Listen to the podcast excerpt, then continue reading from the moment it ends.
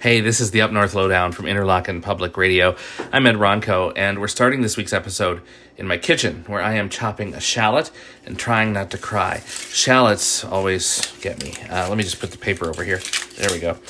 Anyway, whenever I do this, there's always just a little food waste. You know, that root end of the shallot that you can't really use for anything. When I use lemons, I have rinds left over. Bananas also cause trouble. They've got peels that you can't do much with. And that's just my kitchen. What happens if you are a big restaurant going through pounds and pounds of food every single night? Well, in Traverse City, they are hoping to convince more restaurants to start composting that food waste. And that is our top story this week. So, let's get started. Oh, the onions got me. Ah. Restaurants in Traverse City could start composting by this summer, thanks to a new program from the city's Downtown Development Authority. The goal is for those restaurants to become more sustainable and to cut down on greenhouse gas emissions. And as IPR climate reporter Izzy Ross tells us, what happens downtown could follow an example already being set by restaurants elsewhere in the city. I'm going to let her tell you the story while I go dry my onion tears. Listen to this.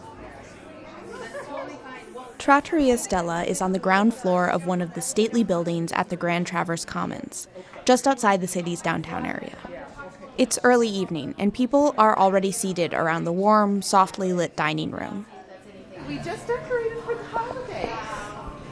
Head back to the kitchen, and it's bright and loud. Sauce walking. Sous chef Austin Lowe is overseeing cooks preparing oysters, salads, pizzas. On the floor next to him is a green bucket.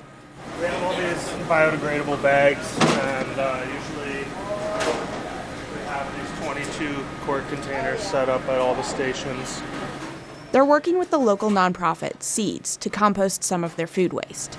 They don't take any cooked food. It's all peels, rinds, vegetable scraps that we discard that people don't normally eat. The restaurant has been composting for about 2 years, and the community will see more efforts like this in 2024. Grand Traverse County generates around 19,000 tons of organic waste annually. When that waste goes to the landfill, it creates a lot of methane.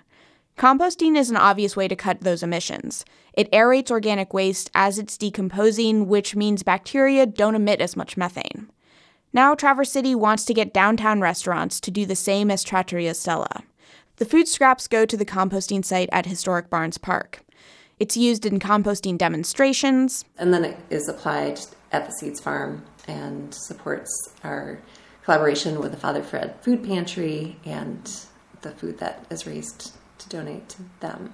Jennifer Flynn is a program director at Seeds, which is already working with 2 businesses. We have composted, over 6,700 pounds in 2023. The state has increasingly focused on composting as a way to reduce its greenhouse gas emissions. A year ago, lawmakers changed Michigan's solid waste law to promote recycling and composting. But even before that, communities around northern Michigan have been working to get composting programs off the ground. Flynn says her organization does some work educating their partners and the public, and that there are already some great programs up north. Emmet County is a shining example of composting in the region. I recently went to Petoskey and spoke with Lindsay Walker, the county's recycling outreach specialist. We've got a pretty established dual-stream recycling system. We operate a transfer station, recycling center, and composting and wood recycling site in Harbor Springs. We have really good policy in the absence of both state and federal policy to incentivize recycling and diversion from landfill. Basically, they aimed at people's wallets. In Emmet County, it's more expensive to throw stuff away than it is to recycle or compost it. And that system seems to be working. Walker says around 40 businesses in Emmet now compost. Through the county and other sources, more than 40% of its waste was recovered in 2021. That's twice the current statewide recycling rate. Emmet was well-positioned to start handling food waste in 2015. Walker says they already controlled how the waste moved and had recycling and yard waste programs. Our restaurants that were already recycling with us and doing a great job of not sending materials to landfill, we're looking for that next low-hanging fruit, so no pun intended, but food waste is a really easy, actionable item to move out of the waste stream and into the circular economy of composting in Michigan. Walker says it's a good sign that Traverse City is investing in composting. In addition to downtown restaurants, the city is also working on a household composting program. It plans to roll that out this year.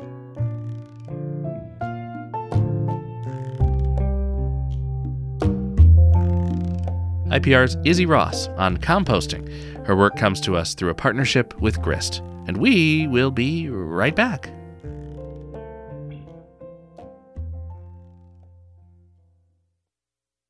This new year, LifeKit wants to help you succeed because everyone needs a little help being human. It can seem so overwhelming. You're not alone. Who can I commit to being? If you want to do something, then just do it. Just take that first step. Great advice every week. Listen to LifeKit from NPR. Hi, Dan Wanshura from Points North here. When I was 13, I bought a baby red-eared slider at a flea market in Florida. I named the turtle Oki and brought her back home to Minnesota. I kept her for about 2.5 years before letting her go in a local pond. Well, it turns out a lot of people do this with these turtles. And because of it, red-eared sliders are taking over the Great Lakes and the world. Sort of. What happens when pet turtles get released into the wild? Next time on Points North. That episode of Points North is now available. You can find it wherever you listen to podcasts.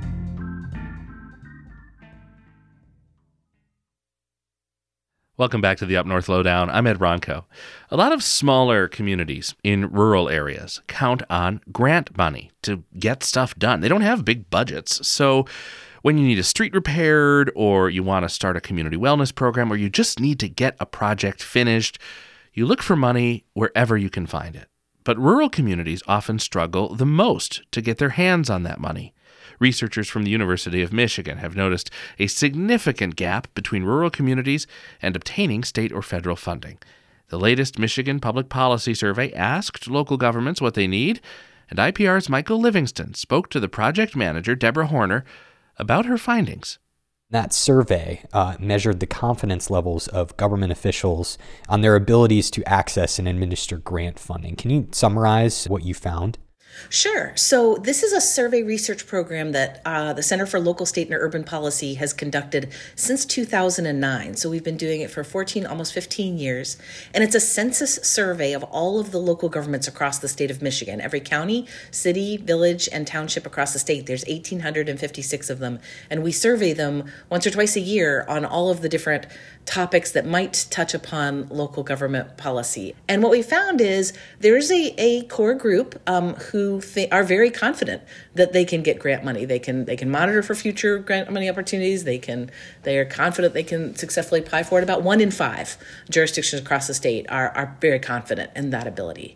However, there's over a quarter across the state that are not confident that their jurisdictions can monitor future grant opportunities, and a third aren't confident that they can successfully apply for those grant funding opportunities. So while there are people out there who are in larger counties and larger cities who have the staff and the expertise and the resources to be able to pursue available grant funding from the state and federal governments, there's lots of small and mid-sized types of local governments out there who just really aren't able to navigate that process. Yeah, I looked and saw that many of these local governments with low confidence levels were in more rural areas.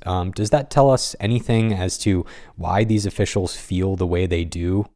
Relatively few local leaders in rural places feel like they can seek out, even monitor, much less apply and win grant funding. Kind of their concerns about this fell into two main categories. One is very much a lack of expertise and resources. So they don't have grant writers. They don't have current staff who know how to write grants. They need training in this. They don't have people who can devote much time to it because they're busy doing other things that they're responsible for around the township or the village. And then another big issue around the concerns that rural and smaller local government leaders have is around kind of communication about available grants. So there's not one clearinghouse for communication about the different opportunities for applying for grants. Yeah, it feels like every day I'm writing a new story about ARPA funding opportunities or grants from the state. Can you explain why those types of programs are important for small communities like the ones we have in northern Michigan? A lot of local governments are funded in Michigan through their property tax. And property tax has the benefit of being a very stable source of income for local governments. But unfortunately, the flip side of that is there's not much change in property tax. Unfortunately, recently during the Great Recession, there was, in fact, a huge drop in property tax revenues that has just recently kind of come back to where it was in 2009. And COVID didn't help either. And so we're in a situation where local governments really are kind of treading water in terms of, or if they're lucky, in terms of their current funding and being able to just fund their current operations and what they're required to do. So, for example, small townships must run elections, and so they have to put a certain amount of their budget into that. So really, if they want to look to improve their operations, do new things, improve water and sewer, improve roads, improve public safety, they're going to need to look for external funding in order to do that. So what do you think needs to change to defy these numbers? What solutions could we take to better include small communities in conversations about grant funding? You mentioned staffing and communication being the two biggest issues. How do we tackle them? The grant pursuit process is not a one-size-fits-all process. Large counties and large cities across the state have certain kinds of information, certain kinds of resources, certain kinds of guidelines that they can meet that aren't the same as what local governments that are small and rural have. And so it'd be great if the state could work into their system, a more accessible system that really targets small local governments, provides them directly with the communications they need, bundle it all into one place rather than having people have to seek out opportunities in different places where they might not even know where to look. So a consolidated list of grants, maybe things like workshops or help desks or other kinds of what we might consider concierge services that would allow local governments to be brought into the system as opposed to having to chase down all the opportunities themselves. Dr. Horner, thanks again for the opportunity to speak to you. Yeah, it was really great to talk to you today. That was IPR's Michael Livingston speaking with Deborah Horner at the University of Michigan. Horner's team is also surveying communities about the state's new clean energy plan. They hope to have those results out later this year. Okay, let's look at some of the other stories making news this week in Michigan. The group Flow for Love of Water plans to appeal a recent state permit for Line 5. Last month, the Michigan Public Service Commission granted Enbridge a permit to build a new section of the pipeline in a proposed tunnel under the Straits of Mackinac. Flow says that decision violates the Michigan Environmental Protection Act. 4 Michigan tribes are also appealing the state's permit decision. The new year brought a raise for the lowest paid workers in our state. Michigan's minimum wage went up on January 1st from $10.10 an hour to $10.33 an hour. There are some smaller boosts for tipped workers, young people, minors, and new employees on a 90-day training period. Many employers are already paying above minimum wage, by the way. It is, after all, a competitive labor market. The Great Lakes have some of the lowest ice levels seen in the last 50 years. WCMU reports that right now it is less than 1% of ice coverage on the lakes. Usually around this time, the lakes are at about 10%. The National Weather Service says ice coverage could expand as temperatures drop this month and next. Drive out to the end of the old Mission Peninsula, north of Traverse City, and you will be at the Mission Point Lighthouse. The more than 150-year-old building and its grounds are about to get some upgrades. That includes more parking, new boardwalks, beach stairs, and a telescope. Officials are hoping to build replicas of a historic boathouse and barn as well, with the latter being accessible for people with disabilities. The lighthouse itself is not. That lighthouse is a popular destination for visitors to our region, and we could soon see many more. Visitors, not lighthouses. CNN this week named Northwest Lower Michigan as one of its best travel destinations for 2024. The list, which also includes an island in Indonesia and the Black Sea coast of Turkey, says there's a lot to do in our little corner of the mitten, not the least of which is spending time near, quote, refreshing unsalty Lake Michigan. We like to think that we here at IPR are also refreshing and unsalty. That is it for this week's Lowdown. We had contributions from Izzy Ross and Michael Livingston. Music is by Blue Dot Sessions.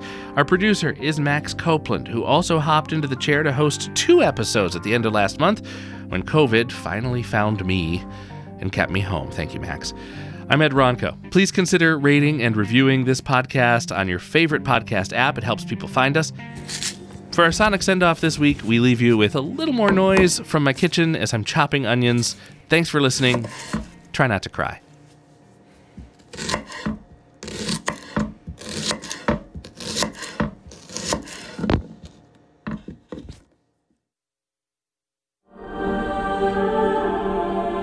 Composers have found countless ways to illustrate the beauty, mystery, and power of water in their music. I'm Keith Brown. On Gameplay this week, we'll enjoy some video game water music.